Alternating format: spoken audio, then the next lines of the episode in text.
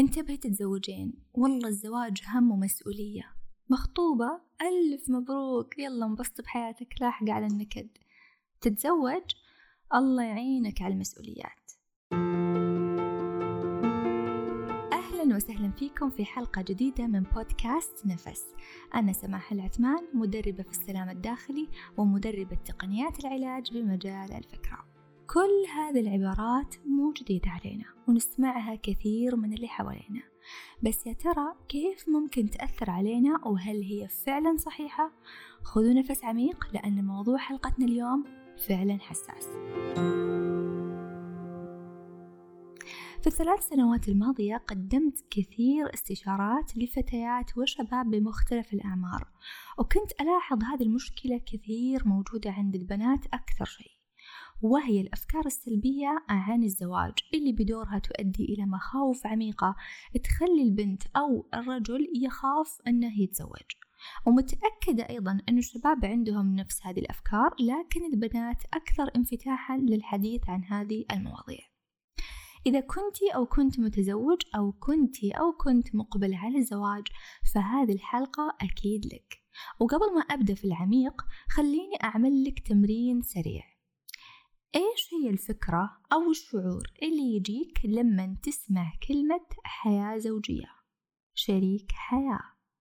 مسؤوليات متعة ملل طبخ وشغل بيت وناسة. الأفكار والكلمات اللي بتجي ببالك حتعكس الكثير من المعتقدات المخزنة عندك في عقلك الباطن عن الزواج. وعشان كذا أقترح تسأل نفسك هذا السؤال في فترات متباعدة بدون تفكير وتكتب الإجابات اللي تخطر ببالك حتى لو كان ما لها أي علاقة بالزواج. كم مرة سمعت كلمة لا تتزوجين أو لا تتزوج عيشي حياتك انبسطي قبل المسؤوليات؟ الرجال ترى كلهم هم والحريم كلهم نكد. وإلى آخره من الكلام والجمل الخايبة اللي نسمعها من من حولنا بسبب تجاربهم السيئة. واللي للأسف تبرمجنا على أفكار ومشاعر مغلوطة عن الزواج. طيب من وين اكتسبنا هذه الأفكار؟ وهل هي فعلا خطيرة علينا؟ زي ما عودتكم دائما أحب أحلل الموضوع وأبسطه عشان تستوعبون الفكرة بشكل عميق. موضوع الزواج موضوع حساس لذلك نحتاج نفصل فيه. وخلونا نرجع من نقطة البداية. إيش هي أول قصة زواج شهدتها أو شهدتيها في حياتك؟ زواج والدينك هي أول تجربة شفتيها أو شفتها وفي الغالب اكتسبتي معتقدات عن الزواج من تجربتهم وأيضا عن الرجال والنساء من علاقة أمك بأبوك والعكس والطفل يتشرب عقله الباطن كل اللي يشوفه ويسمعه قدامه عشان كذا دائما أتكلم عن تنظيف المشاعر والأفكار المتعلقة بالطفولة أنصحك بالاستماع لحلقة كيف أتخلص من الماضي في الموسم الأول راح تساعدك بشكل جدا كبير طيب خليني أسألك بعض الأسئلة إيش كانت أمك تقول عن أبوك؟ وإيش كان أبوك يقول عن أمك؟ كيف كانت علاقتهم؟ هل هي علاقة فيها احترام أو علاقة فيها إهانة وتجريح؟ أحب أقول لك أن علاقة الأم والأب جدا مهمة في حياة الطفل لأن من خلالهم يتبرمج كيف مستقبله مع شريك حياته بيكون. المصدر الثاني لمعتقدات الزواج عندنا المسلسلات وما أدراك ما المسلسلات؟ ممكن تستهين أو تضحك أو ما تصدق إن إحنا فعلا نتأثر بالمسلسلات ولكن خليني أوضح لك فكرة. عقلك الباطن ما يعرف إذا هذا صدق أو كذب ما يعرف إذا هذه حقيقة أو تمثيل. هو يتبرمج بالصور اللي تشوفها عينك وبالإحساس اللي يحسه قلبك. يعني شفت مشهد لأم تعذبت مع أطفالها وعاشت وحيدة وزوجها يخونها وبخيل وكل المسؤوليات عليها. رحتي انت بقيتي مع القصة. تأثرتي بوم تم تنزيل أول فكرة في العقل. وقيسوا على ذلك الأفلام والقصص اللي نسمعها. وعشان كذا في بدايات الدخول لعالم الوعي والتطوير الذاتي دائما ننبه انتبهوا وانكم تفصلون مشاعركم عن المسلسلات وأنكم ما تتأثرون فيها. المصدر الثالث علاقات من حولك سواء كانت أصدقاء أو أهل أو أيا يكن. للأسف الشديد إن إحنا متعودين نتشارك الشكوى والحزن بس ما نتشارك الفرح والمتعة. دائما ممكن نسمع في المجالس شكوى عن الأزواج أو الزوجات وذم الحياة الزوجية. لكن هل عمرك سمعتي واحدة تقول والله اليوم زوجي راضاني وجاب لي هدية أو آه والله تعشينا واحتفلنا أو هو يقول والله زوجتي اليوم راضتني بعزيمة عشاء وردة أو أي شيء ثاني طبعا لا. نشتكي إيه لكن نذكر المحاسن لا. في ناس تتكلم بالزين لكنها قليلة للأسف والغالب يذم ويشتكي. طيب إيش وضعي وأنا ما بعد أتزوج وأسمع هذا الكلام؟ أكيد بخاف من الزواج وأرفضه. وهذا الشيء فعلا شفته من خلال الاستشارات الخاصة. في إحدى المرات كان عندي استشارة لبنت هي أصغر خواتها. كانت تخاف من موضوع الزواج لدرجة أنها ترفض كثير ناس يتقدمون لها. تعرفون ليش؟ لأنها سمعت كل قصص خواتها السلبية مع أزواجهم. تشربت مشاعرهم هذه وبنت أفكار سلبية عن الزواج وبالتالي ما تبي تتزوج. واحد علاقة والدينك. اثنين المسلسلات ثلاثة علاقات من حولك. ركز وانتبه على هذه الثلاث نقاط وراجعهم بينك وبين نفسك. طيب والسؤال المهم هل هذه المعلومات صحيحة؟ وكيف ممكن هذه الأفكار تؤثر على مستقبل حياتي الزوجية إذا ارتبط وطبعا هنا كلامي موجه للجنسين البنات والشباب. بكل بساطة أفكارك ومعتقداتك تعكس حياتك. الشيء تشوفه تعتقد أنه صحيح راح يصير فعلا في عالمك. وعشان كذا نشوف الناس اللي تعتقد أن الزواج لابد أنه ينتهي بخيانة أو الرجال خونة غالبا يتعرضون للخيانة.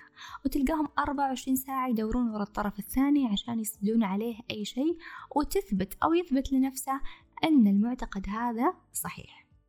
خلينا نرجع للمسلسلات والأفلام شوي. الممثلين لما يمثلون أي دور في مسلسل تتقمص هذه الشخصية لدرجة أحيانا أنها تصدق أنها هي. ولما تسألها هل هذه شخصيتك؟ تقول لك لا لا لا. أنا فقط أحاول أني أنا أتقمصها حتى أظهرها للناس بشكل حقيقي. نفس الشيء إحنا. لما تكون عندنا برمجات ممكن نتقمص شخصيات وأفكار غيرنا ونعيشها. وهذا الشيء أنا شخصيا شفته من خلال الاستشارات أيضا. في كثير بنات تقول لي أنا أحس نفسي قاعدة أقلد أمي أو أعيش دورها في تعاملي مع زوجي. البعض يكون مدرك والكثير غير مدرك. فمثلا لو أمك عاشت علاقة زوجية مع والدك غير جيدة واكتسبت عقلية الضحية. أنها مسكينة متحكم فيها ما تقدر تسوي شيء مغلوب على أمرها. من المحتمل أنك تقلدينها في أداء هذا الدور. خلونا ناخذ مثال. كريمة بنت صغيرة نشأت تشوف أمها دائما تتكلم عن الزواج إنه مسؤولية وانضباط والتزام ولازم تسوي الأكل والغداء والشرب وما عندها أي شيء ثاني في حياتها غير هم البيت. كبرت كريمة وتزوجت وعاشت نفس حياة المسؤوليات اللي كانت أمها عاشتها إلى أن زاد التوتر والقلق عندها واضطرت أنها تذهب للطبيب. الطبيب قال لها ما فيك أي شيء ولكنك تعانين من الضغوطات. فنصحتها زميلتها أنها تستشير أخصائية نفسية بحيث أنها ممكن تساعدها في التخلص من هذه المشاعر. وبالفعل راحت كريمة عند الأخصائية النفسية وطلبت منها المساعدة. فسألتها قالت لها قولي لي يا كريمة إيش برنامجك في الأسبوع؟ إيش تسوين؟ إيش تسوين مثلا يوم الاثنين؟ قالت أجهز الفطور والقهوة الشاي يعني أهتم بالبيت. okay هذا يومك كله بس كذا تسوين؟ في شي ثاني تسوينه؟ قالت لا لا لا أكيد. آه، أصحي الصغار أوديهم المدرسة إذا رجعوا أغديهم أدرسهم يعني أهتم بأمور الأطفال. طيب okay. إيش تسوين يوم الثلاثاء والأربعاء؟ نفس الشيء. طيب هل عندك شيء تسوينه لنفسك؟ وقت تستمتعين فيه؟ قالت كريمة كيف يعني؟ ما فهمت إيش قصدك؟ يعني هل عندك وقت خاص فيك؟ أم لا ما عندي وقت. طيب ليش ما عندك وقت؟ لأن هذه مسؤولياتي والزواج كذا يبيله تحمل. مين قال لك هذا الكلام؟ ما حد قال لي بس هذا هو المعروف والطبيعي أها طيب تعرفين أحد عنده نفس مسؤولياتك؟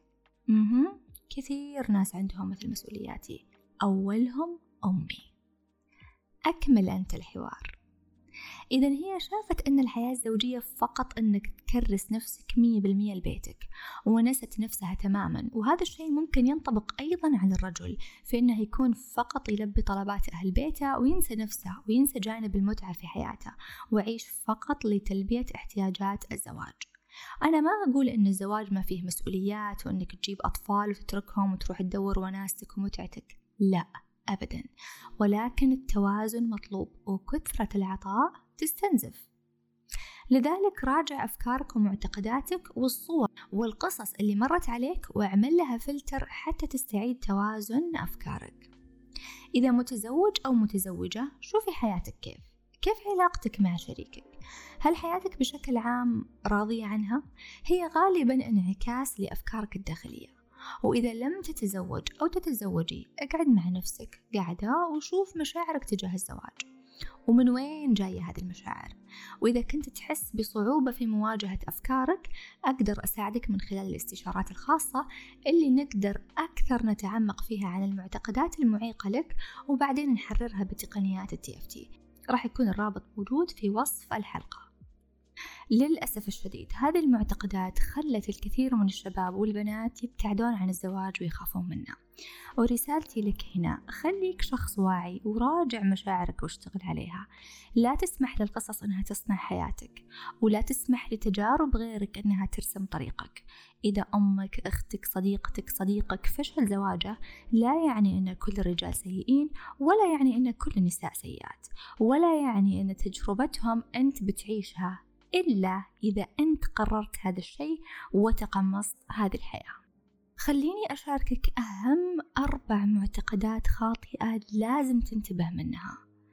واحد أن الزواج مسؤولية وهم. استبدل هذا المعتقد بأن الزواج مشاركة. نعم في مسؤوليات. حتى وأنت سنجل عندك مسؤوليات. ولكن مسؤوليات الزواج تختلف. هالمرة أنت عندك شريك يساعدك. لذلك دائما فكر في المشاركة في هذه المسؤوليات. اثنين الزواج هو مصدر سعادتي. كل ما خفضت توقعاتك عن هذه العلاقة كل ما عشت بسلام. وهنا أنا أنصحك ترجع تسمع حلقة التوقعات من الموسم الأول لأنها جدا مهمة. تكلمنا فيها عن كيف التوقعات العالية تصيبك بخيبات الأمل. لا تعلق سعادتك مع أحد لا مع زوج ولا مع أهل ولا مع أي كائن لأن هذا المعتقد يخليك تتعلق بفكرة الزواج وأنك ما راح تكون سعيد إلا فيه. ثلاثة. من الصعب ألقى أحد يفهمني. أرجوكم شيلوا هذا المعتقد لأنه يعمل لك بلوك فظيع إن ما في أحد في الدنيا بيفهمك وبالتالي فعلا تجذب أشخاص ما تتناسب معك وأستبدله بأن الدنيا فيها كثير أشخاص طيبين ومناسبين لي. رابع معتقد أن الرجال خونة والنساء نكديات. هذا المعتقد أيضا منتشر بشكل جدا كبير بسبب المسلسلات والقصص اللي نسمعها. ولكن استبدله بأن الدنيا فيها الكثير من الرجال الطيبة والمحترمة وأيضا النساء فيها الكثير منهم الطيبات المرحات. وأنك راح تقابل واحدة أو راح تقابلين واحد منهم. يعني خلي الخونة كذا على جنب مالك شغل فيهم أوكي؟ ركز على الشيء اللي أنت تبغاه. طيب والسؤال المهم كيف أتخلص من هذه المعتقدات؟ أولا نظف الشعور الموجود عندك لو عندك معتقد أن الرجال خونة مثلا إيش الشعور اللي موجود عندك؟ من وين جات هذه الفكرة؟ في الغالب أنت شفتها من شخص طيب إيش شعورك تجاه هذا الشخص؟ ممكن يكون في غضب ممكن يكون في خوف ممكن يكون في لوم حرر هذه المشاعر الموجودة وفي أكثر من طريقة تستخدم لتنظيف أو تحرير هذه المشاعر. منها التنفس منها التأملات منها الكتابة العلاجية. وعندي فيديو كامل على اليوتيوب يتكلم عن هذه التقنية أو هذا التمرين. وأيضا تقنيات التي إف تي اللي أنا أشوفها من أسرع الطرق لتنظيف المشاعر. اثنين بعد ما توازن شعورك ابدأ باكتساب معتقد جديد. ما نقدر نخلي عقلك فاضي. لو أنت شلت فكرة ضروري إنك تستبدلها بفكرة ثانية. فرح نبدأ نوجه تركيزنا على أمثلة لعلاقات زوجية سعيدة سواء في حياتك بالمسلسلات في المشاهير. حاول أنك تركز على الأشخاص اللي علاقتهم ناجحة حتى تعيد برمجة عقلك الباطن. وقبل ما أختم لا بأس في إن إحنا نتعلم. ودائما نتطور. إذا أنت تسمعني متزوج أو مقبل على الزواج ثقف نفسك. تعلم كيف تتعامل مع المرأة وتعلمي كيف تتعاملين مع الرجل. كلنا بشر ولكن كل واحد يفكر بطريقة جدا مختلفة. لذلك طور نفسك وطور شريك حياتك حتى تعيش في حياة سعيدة. وفي الختام خلونا نسأل الله سبحانه أنه يسخر لنا الطيبين من عباده. وأنه يصلح ما في صدورنا من مشاعر وأفكار ومعتقدات اكتسبناها بدون وعي وأنه يسخر لنا أفضل الحظوظ ويساعدنا أن إحنا نلقى الشريك المناسب اللي يفهمنا ويسعدنا ويكمل باقي العمر معنا. وأنا ألقاكم في الحلقة القادمة اللي عنوانها مفاتيح السعادة. في أمان الله.